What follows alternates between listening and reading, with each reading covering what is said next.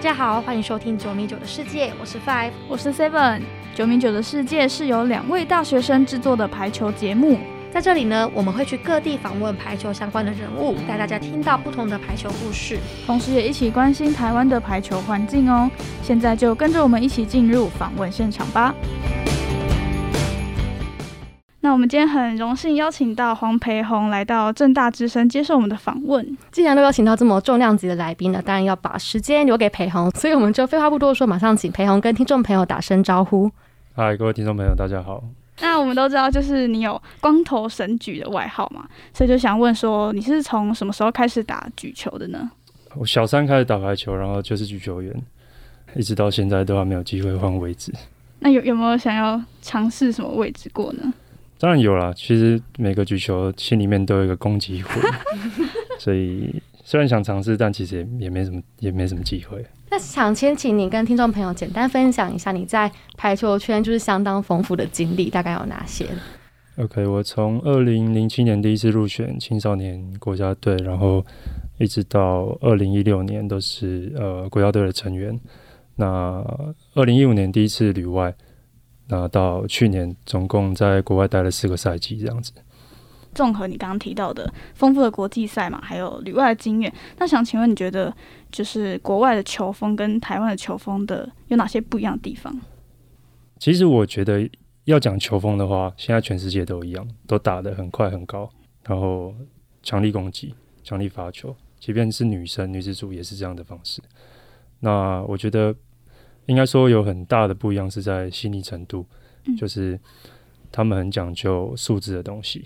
那他们会很参考数字，然后去做每一场比赛的呃调整跟判断这样子。出国之后看到比较多的不不同，情情收方面，嗯，情收方面。所以就是有些会想说传统会讲说什么欧美的球风比较慢，亚洲比较快，这就是一些传统的刻，我觉得刻板印象，刻板印象其实都一样，差对，嗯，那想问说就是。因为在你是举球员嘛，那举球员其实是很需要控制整个队的节奏。那你在当时在新的球队一定会有一些就是要赶快融入的地方。那想问说你是快如何快速融入球队的？其实我一开始呃花蛮多时间去适应的。那反而不是球风的部分，是跟人相处、跟球员相处的这个部分。因为呃国外的球员他们非常直接，然后他们直来直往，讲话很有时候会觉得他是不是要。有伤人的这种意图，但没有，其实他们也没有恶意，但就是很清楚的在场上把遇到的问题讲出来，然后当下解决。所以他们其实，在呃排除问题或者是说有很多失误、解决失误的这个能力，其实是很快的，是很好的。就是相比台湾的球队，可能会更直接一点。我们太客气了，嗯，亚洲球员太客气了，就是哪里打不好，有点都不太敢讲这样子。买波买波这样。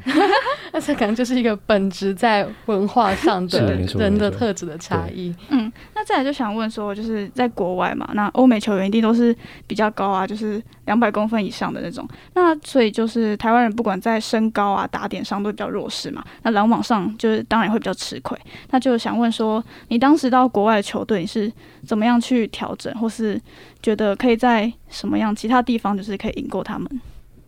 当然，首先是要把自己的身体顾好，把自己的呃身体素质弄强一点。那先天上的劣势，例如说身高的部分，这个就比较难去去弥补。那毕竟排球是一个团队运动，所以当你的队友有困难的时候，其他的人都要跳出来帮忙。嗯。那像我在国外有一场比赛，我一直被一直被球 boy。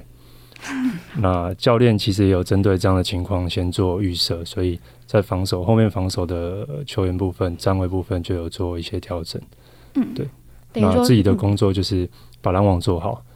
那后面的就是有人会，你要相信后面有人会 cover 你。嗯嗯，对。等于就就是说，让整个球队来就是调整，然后去做出一个更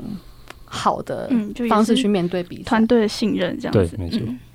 现在越来越多台湾球员会把旅外当做是目标嘛？那想问说，以您多年的旅外经验，您认为说，就是台湾球员如果想要旅外，他最需要的是什么样的能力？我觉得以技术层面来讲，台湾有非常多的球员，他们有足够的能力去到国外的联赛。那可能比较大的障碍会是在我我不太确定，但我在猜测可能是语言方面，或者是说因为没有没有一个人在国外生活那么久的这样的经验，心里会有一些犹豫或者是害怕。但我不太确定，我只能这样猜测。可是以技术方面来讲，我是蛮鼓励大家，其实可以出去试试看、闯闯看。嗯，就是挑战更高的等级这样子。对。那你自己就是在，就像你刚刚有讲到，可能是因为就是语言的问题。那想请问你那时候出国的时候，自己的考量，就有因为这个考量而？没有，我的部分是，其实我自己对语言这一块没有太大的担忧。嗯。但我在出国前，其实还是有一段密集的时间去去补习班，补英文。对，那我我其实不不知道效果，但至少我觉得这样子的的尝试是让我心里这一方面是比较比较坚定的。对，那其他的其实我没有顾虑太多，我就觉得反正出去发生什么事情都会有方法解决。嗯，就是出去学习，开开眼界这样子。嗯，但是不是有听说说，其实意大利的球队他们在球场上对话一定都还是用意大利文嘛？所以对美国美国其实，尤其南欧国家，他们主要的语言还是会以他们的母语为主，因为毕竟他们的英语水准比较没有那么高。但是其实欧洲的球员流动很高，所以很多国际球员大家其实都还是讲英文，私底下还是讲英文，只是说球队。要看教练的状况，他会选择讲他的母语或是讲英文。因为欧洲的球队是，嗯，意大利的球队是很多，就是各国的很多厉害厉害的球员会去那个舞台上的。对，好，那就是我们从很多报道之中就是知道，就是你现在没有打算继续旅外嘛？那就是然后也我们也知道你现在有在台北金华，就是帮忙带球队。是对，那就想问说，你原本旅外回国计划就是当教职吗？对，旅外回国计划其实还是会以教学方面为主，但不一定没有预设说一定会进呃校园，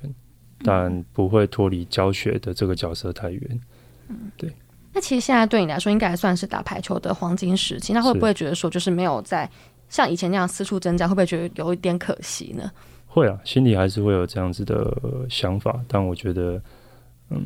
想好自己接下来要做什么事情，其实也没有。不会，应该说不会有遗憾了。对，当然骨子里还是还是想要继续动，想要在球场上打球，有那个赢球的欲望。对对对对。那就是每个阶段有每个阶段不同的目标，这样。旅外得到的经验啊，还有比赛的那种成果，一定是累积很多经验值。那想请问，就是你会把哪些旅外得到的一些可能心得，就是带给球员们？我觉得很多是在实际操作面上，那这个很难用用用文字去叙述。那我觉得真的要自己去走过一遭，才会知道说那样子的冲击有多大。嗯，对。那我觉得自己能做的就是把过去这几年的经验好好整理下来，然后在未来能够在教学现场带给大家。接下来想和裴红聊聊国内国外就是排球圈的环境，还有体制的一些状况。嗯，那裴红刚自己有说到说，就真的亲自去走一遭会冲击很大嘛，所以就想问说，你曾经在西班牙和意大利的顶尖球队里面打球，那想问说，你觉得国外排球的环境或者是体制上和台湾有哪些不同呢？嗯，我觉得最大的差异是国外的联赛，他们是让球队完全自主，他们自自己去呃组织他们。主场的这些不管软硬体设备，然后或者是自己招募球员，他们有充分的自主权来决定球队要塑造什么样的形象，那他们要聘什么样的球员。那跟台湾比较不同的是，虽然台湾有呃有一些企业赞助，但主要还是协会在主导整个联赛的运作，还有呃各级国家队的运作。相较之下，会比较球队方面会比较绑手绑脚，有很多事情不太能做这样子。台湾就是限制会比较多，因为对通常企业球队也很多都是绑学校的，对，没错。这可能包含说，就是球队他们，就是台湾包含球队他们想要找谁的话，都还是要协会那边。对，要协会那边他们会做审核的动作。那想问说，就是国外排球界他们拥有的可能一些优势，那你觉得有哪些是台湾现在可能必须跟上，或是必须学习的？我觉得其实台湾的呃教学实力是。是蛮蛮先进的，并不输国外的这些球队或者是说训练者，但是在可能政府啊，或是说企业支持运动产业这一块的这个热度还没有这么这么高。那在国外，其实他们像我刚刚讲的球队自主的这个关系，让他们能够自己去非常自由的去找赞助商，去找呃经费，那让他们来做很多事情。所以我觉得这是呃体制上一个目前还蛮大的难处。所以呃台湾的球队没有办法发展比较大的规模，或者说市场还是这么的受限，其实是有这样子的关系。嗯，因为其实台湾每年的七连大概都是四队五队这样子的规模而已，就跟国外其实真的差很多。那其实我有点好奇，说在训练上呢，你会觉得国外在训练的模式跟台湾就会着重的面向什么的，会不会有一些不一样的地方？嗯，训练方式大同小异啦，或者说技术层面的东西，其实并没有没有那么大的差异。那我觉得最在执行上最大的不同是，台湾其实到现在还是做蛮多基础的技术训练，花很多的时间在基础的技术训练，不管是任何层级的球队、学生球队、呃大学球队，甚至国家队，其实我们还是在练很多基本技术。但在国外，其实我们非常少时间在练这些，重复在练这些东西，很多时间，大部分的时间都在练组合。练组合其实也比较能更把团队的整个拉起来。拉起来嘛。或者是说，我们每个礼拜都在针对下一场比赛的对手来做模拟跟训练，针对不同对手会有不同的数据跟结果。那每个礼拜我们都在调整不一样的战术跟站位，对，那不会不会一直重复的去练跟下一场比赛无关的东西。所以这个就其实跟你刚刚前面说到说，国外其实蛮重视资讯跟禽兽这一块是有很大的关系。那你会期望就是台湾这方面呢可以跟进吗？当然了，当然了，我觉得这是一个很重要的的事情。啊虽然说做了不一定会变好，但是如果没做，你就是停留在原地而已。因其实我们发现，就台湾很多球员他们会对国家队选人上的取向会有一些质疑嘛，就是因为排协主要好像会挑选比较年轻的选球员进培训队，但其实，在世界各国的顶尖选手通常年纪都是在三十几岁这个区段，那其实这个年纪应该也算是排球员的黄金时期，相较下其实经验也比较丰富，但就台湾可能在这个年龄的选手就不会入选，所以就想问说，就是您对于这样的现况有什么看法？OK，第一个，其实，在其他在国际赛上，很多国家的现在的一线选手都是二十出头岁的，并没有到年纪这么大。但是应该说，我们能够维持的这个运动生涯可以持续到，如果身体维持得好，可以持续到三十五岁甚至四十岁左右。对，但其实现在呃，优秀选手很多，然后越来越年轻。那回到台湾这个方面的话，当然我很乐见培训选手的年龄越来越低，然后他们能够很早就得到呃非常好的照顾跟培训。但是，一旦到学生在大学毕业，男生当当完兵之后，就面临到要找工作的这样的情况。那台湾没有职业联赛，也没有所谓的职业球员这样子的身份，其实选手会面临到的是没有收入的这个状况，就没有办法支撑他们或支持他们继续走这样的路，他们就得放弃他们自己选手这个身份去找工作。所以就是被这个因为没有职业化的这样子的绑住，所以才会一直通常都只能在年轻的选手这一块嘛。对，就是很可惜啊，没有办法继续延续下去。我觉得职业的定义也有点模糊，到底什么样叫做职业？在台湾，可能有些家长会觉得，哦，职业就是你去打球，那同时公司要给你一个工作。但在国外不是，你你的职业就是打球，就是全职你整天就是打球跟训练。那你这个合约、这个身份结束之后，你要自己想下一步要怎么走。嗯，但是你就是在在选手的这个身份当下，你就是全心全意的卖给球队，把你自己奉献给在这个运动场上。对，那当然相对的，他们的收入高，他们就可以做这样的选择，然后在场上待更久的时间。所以还是又回到那个选手待遇，还有一些经费的部分，就是企业赞助的，那些部分。因为就台湾，就算如果是企业连队人，通常他们很多有些可能只是赞助，所以是学校；那有些可能像台电，就他们还是需要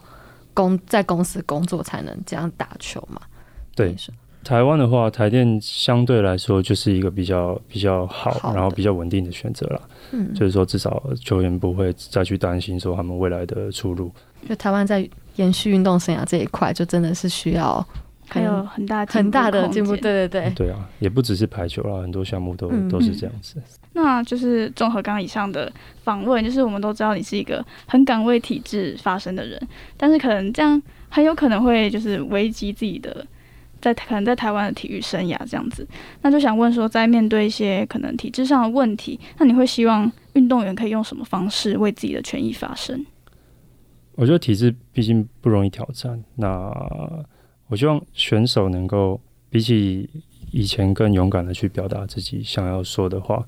从你同才身边，或者说跟教练之间，对，学着去表达你心里想说的话，那这一定也能够帮助在你的运动表现上面，不只是呃生活啊，或是说挑战体质，但当当然这个不太好啦，但只是说如果能够学着让自己心里的话能够很轻易的丢出来跟别人分享跟讨论的话，其实这是一个非常健康的方式。这其实也不一定说我一定要站出来讲，至少可以跟身旁的人可以互相交流，就是不要让这件事可能就大家都自己心里想对，没错，没错。那其那再问说，就是你旅外这么多年回到台湾，你觉得台湾的排球环境有哪些改变吗？就在你现在看起来，我觉得打排球的人还是很多，还是还是这么多。对，那我觉得很乐见这样子的情况，那也希望大家能够继续爱排球，然后支持台湾排球这样子。嗯所以在就是其他方面，可能体制就是也一样是跟原本就是也没有太大的进展嘛之类的。呃，或者是说我才刚回来没多久，其实我没有脱离了台湾的体育圈有一小段时间，那我也需要再再回来再看看看看情况，然后才会有一些新的呃想法跟启发这样子。嗯那包括说你现在有在带台北精华嘛？那就是在企业联赛这一块，就是你有看到就是在这方面可能球队上的经营上或者其他方面有什么不一样的地方吗？我觉得在行销方面做的蛮不错的，不管是协会方面，他们愿意做比较多的曝光跟包装，那有很多球队他们也开始在做一些跟国外球队很像的这种呃球员形象或是球队形象的呃努力跟付出吧。所以我觉得这两年其实很多球队他们的东西是很是很新，然后很。很年轻的，不会像以前那么那么的知识那么的老，对，所以我觉得看起来是很舒服的，嗯，对，这是一个好的发展，对 算是有进步有。进步，，算是有进步。那我们今天的访问就差不多到了尾声。听完今天的访问之后，就是我们都知道裴红是一个对排球圈啊，还有对一些运动选手的可能栽培啊、待遇那些，就是非常有想法，然后有理想的人。所以就是希望听众朋友在除了运动，除了看比赛、看体育项目的同时，其实对于包括体制或者是环境上都可以，就是有一些更多的去了解。那就像刚刚裴红说的，也可以跟身旁的人多讨论，这样。嗯，就是大家可以一起关注这样子。嗯，今天非常谢谢裴红接受我们的邀请，来到九米九的世界跟我们聊聊天。嗯，那就也预祝裴红之后的包括规划等等都可以顺顺利利。感谢大家今天的收听。如果你有任何的想法，都欢迎到九米九的世界脸书粉丝专业或者是 Instagram 传讯息给我们建议哦。那我们下次见，拜拜